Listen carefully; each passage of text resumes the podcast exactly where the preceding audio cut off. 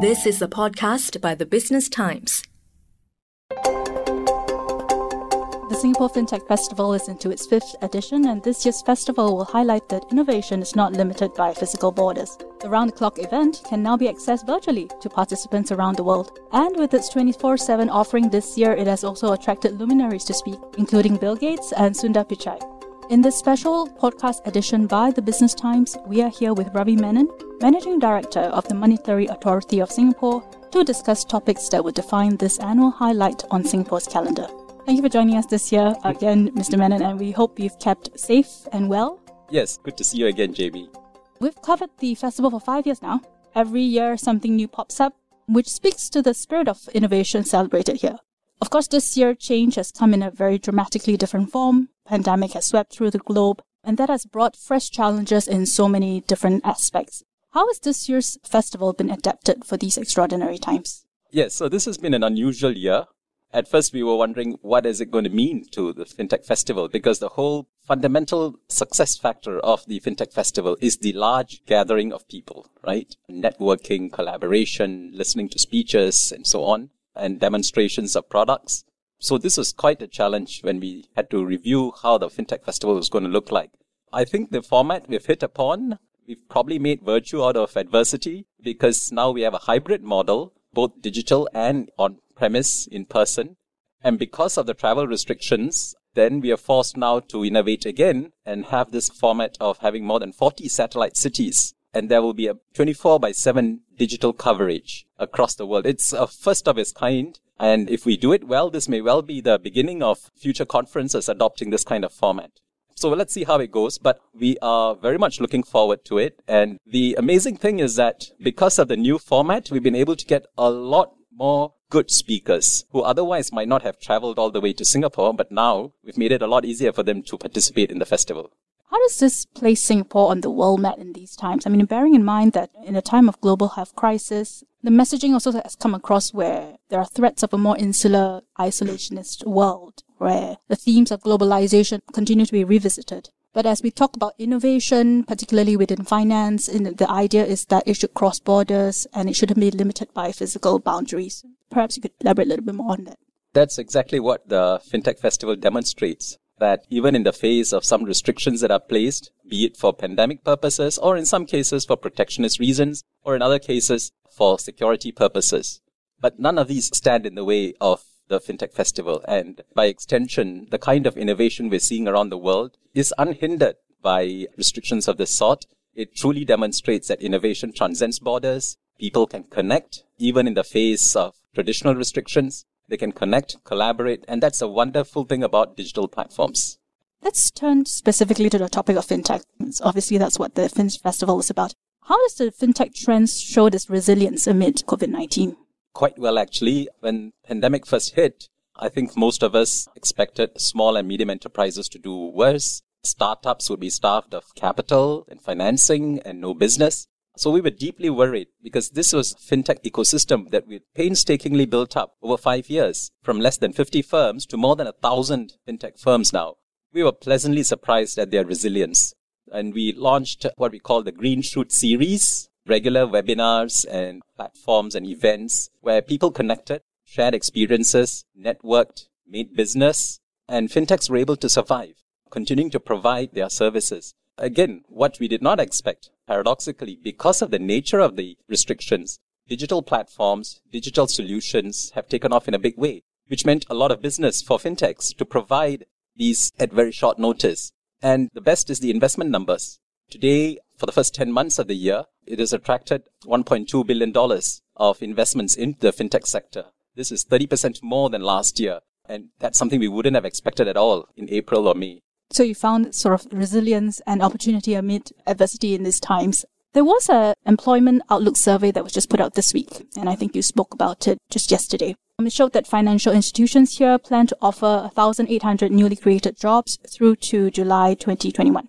The point was made too that tech-related jobs make up about half of these new jobs. So there was a call for financial institutions to not be complacent, despite the relatively better performance of the financial sector.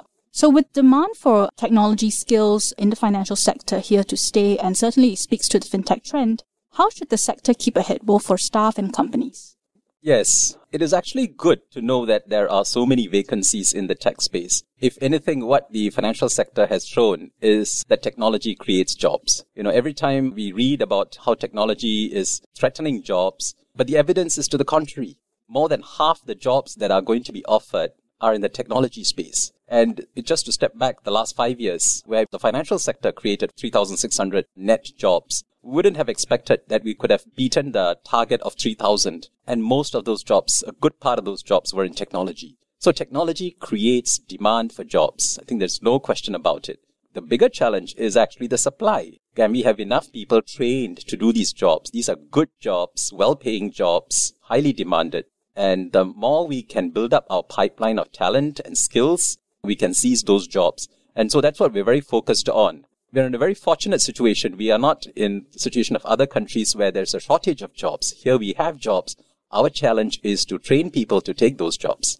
And you mentioned, of course, that the mid-career professionals in particular are those that financial institutions should take a calculated chance on. Maybe you could speak a little bit more about that as well. You know, how should banks or other financial institutions be ready to take on these individuals that are out there looking for a new experience, an opportunity to move into a new sector? Yes, this is where we need to, in some ways, change our mindsets. I think many employers, and I fully understand, we like to employ people who can hit the road running, who are fully skilled and trained and experienced for the roles. Now, if every one of us does that, that's going to leave many of these mid careers in the lurch. Now, these are good people. They have strong experience in the financial sector or sometimes other sectors. And they have good work attitudes. They're senior. They're intelligent, are hardworking. They just don't have certain specific digital skills or technological skills. And it's a lot better to take good people like that, experienced people, mature individuals, and train them. It may take a bit longer to get them up to speed, but I think the long-term payoff is much better. And that's what we're working with the financial institutions on. And more financial institutions are coming around to that view that rather than get ready-made tech talent, why don't we make tech talent out of our existing talent, whom we know, who have contributed well, and we know are up to the task. And in fact, the theme yesterday was to grow your own timber, right? Was to make sure that Singaporeans are able to rise up to this challenge. It also brings to the point about the balance with the foreign talent. And of course, given that the supply remains limited while the demand is rising, how should perhaps banks better integrate the interactions between foreign talent and locals, particularly in this area, to really ensure that the timber grows? Yes, which is why we are now taking a much more detailed look at the kinds of technology jobs. There are tech jobs which Singaporeans can fill without too much difficulty and too much extra training. They may not pay as well, but if we can get them to reset their expectations, take the plunge into some of these lower tech jobs, and then learn on the job and rise to take on the intermediate and advanced tech jobs, that's a good way. Then for the higher end jobs, now there we do have a shortage. It's not very easy to build that pipeline very quickly. So we do need a complement of locals and foreigners in these jobs. And we need to bring in top-notch foreign tech talents to drive digitalization and innovation. But as they come in, we want to make sure that they work in units that over time that there is a localization strategy. So MAS talks to the financial institutions and tells them, look, we want to keep the place open to foreign talent and tech talent in particular. But in order for that to be sustainable, we need to make sure there's capability transfer and there is a gradual localization of those units over time, that the percentage of Singaporeans starts rising in those areas. Of course, then there'll be other new areas where you'll still need foreigners, and we have to just accept that. We'll be selling ourselves short if we don't take the best talents the world has to offer in as many of these technology areas. The question we should ask ourselves is how can we train more Singaporeans over time to take on some of these jobs?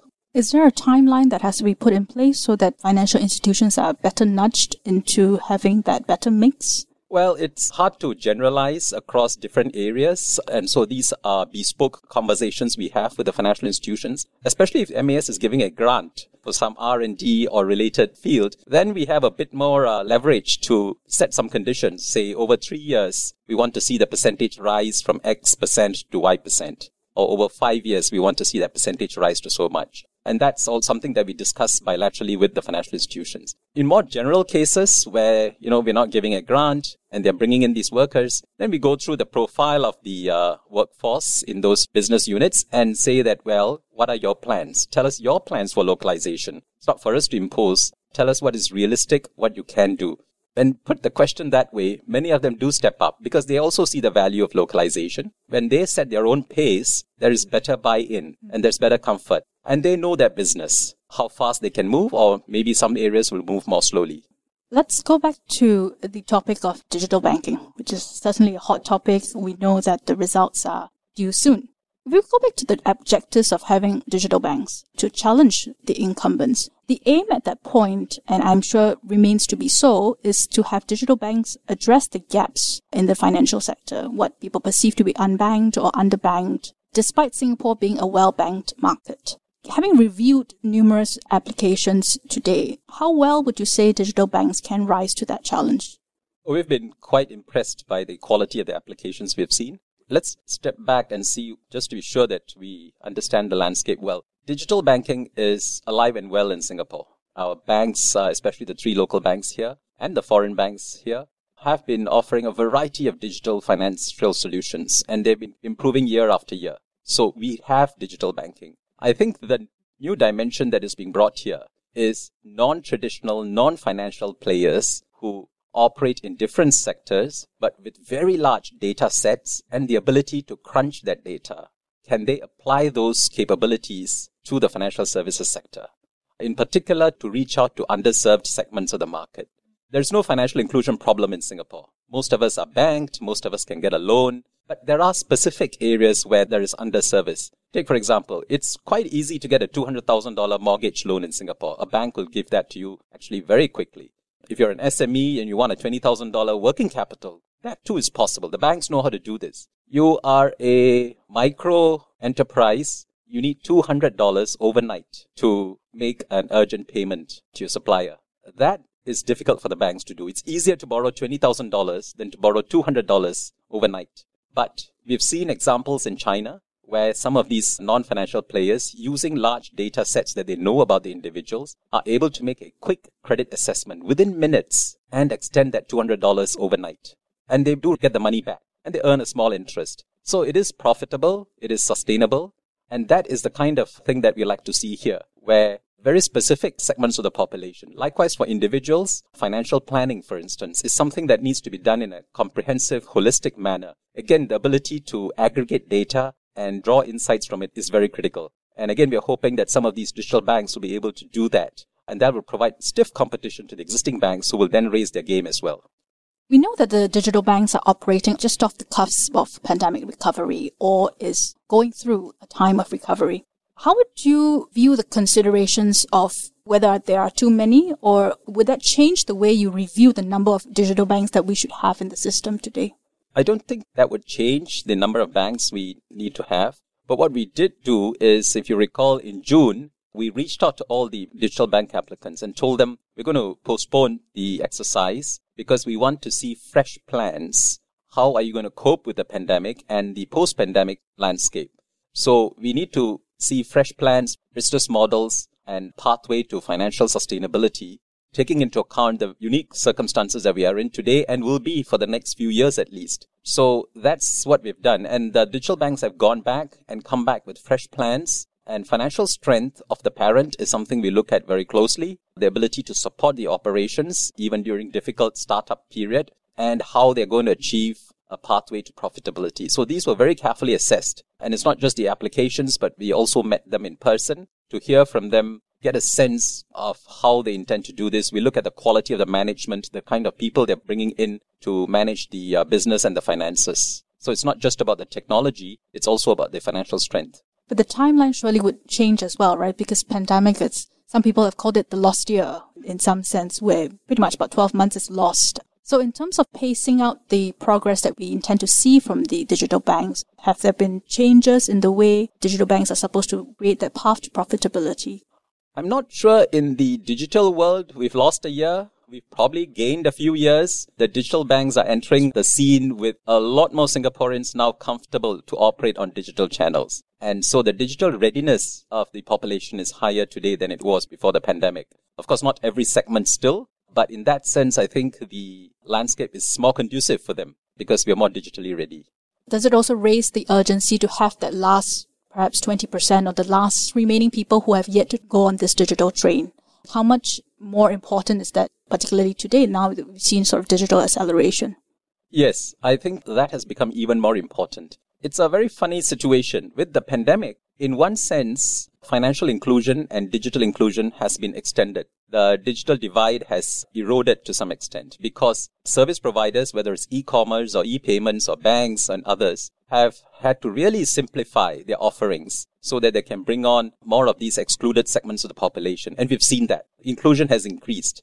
However, on the other hand, the group that is still not on board, although smaller, is going to be more difficult. And so we need to now work extra hard on that group. When you have 60% on digital platforms and 40% non-digital, you can cater equally to both categories. But when you have 90 or 95% digital, then you only have 5% or 10% non. That group will find it very difficult because it's very hard to customize and reach out to them. So we have to work doubly hard.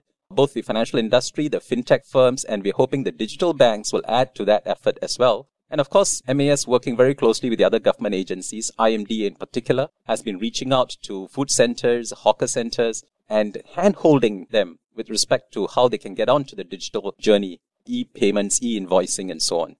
There have also been some cases of security breaches, and as we go digital, obviously cybersecurity is something that is on top of all our minds. Some of these consumer tech firms actually have also applied for digital bank licenses. So there are questions out there on whether such applicants are prepared to be regulated as banking entities. Do these incidences prompt greater scrutiny over these challenger banks and whether they can meet higher cybersecurity standards once they become banks? Yes, so we've been very conscious of this from day one. And it was one of the things that we debated at length before we even took this step, which is we must hold them to the same high technology risk management and cybersecurity standards as the traditional banks. There cannot be a compromise on that.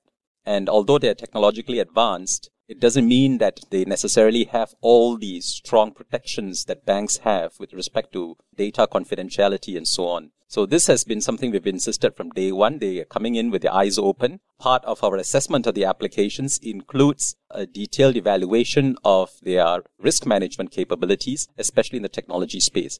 Precisely because they're operating predominantly on the digital realm, it means that they service recoverability in case of downtime. That's very important. The kinds of cyber defenses they have around their systems, very important. The ability to patch and upgrade their infrastructure, very important. Many of them also would not be operating with traditional servers, but probably using the public cloud.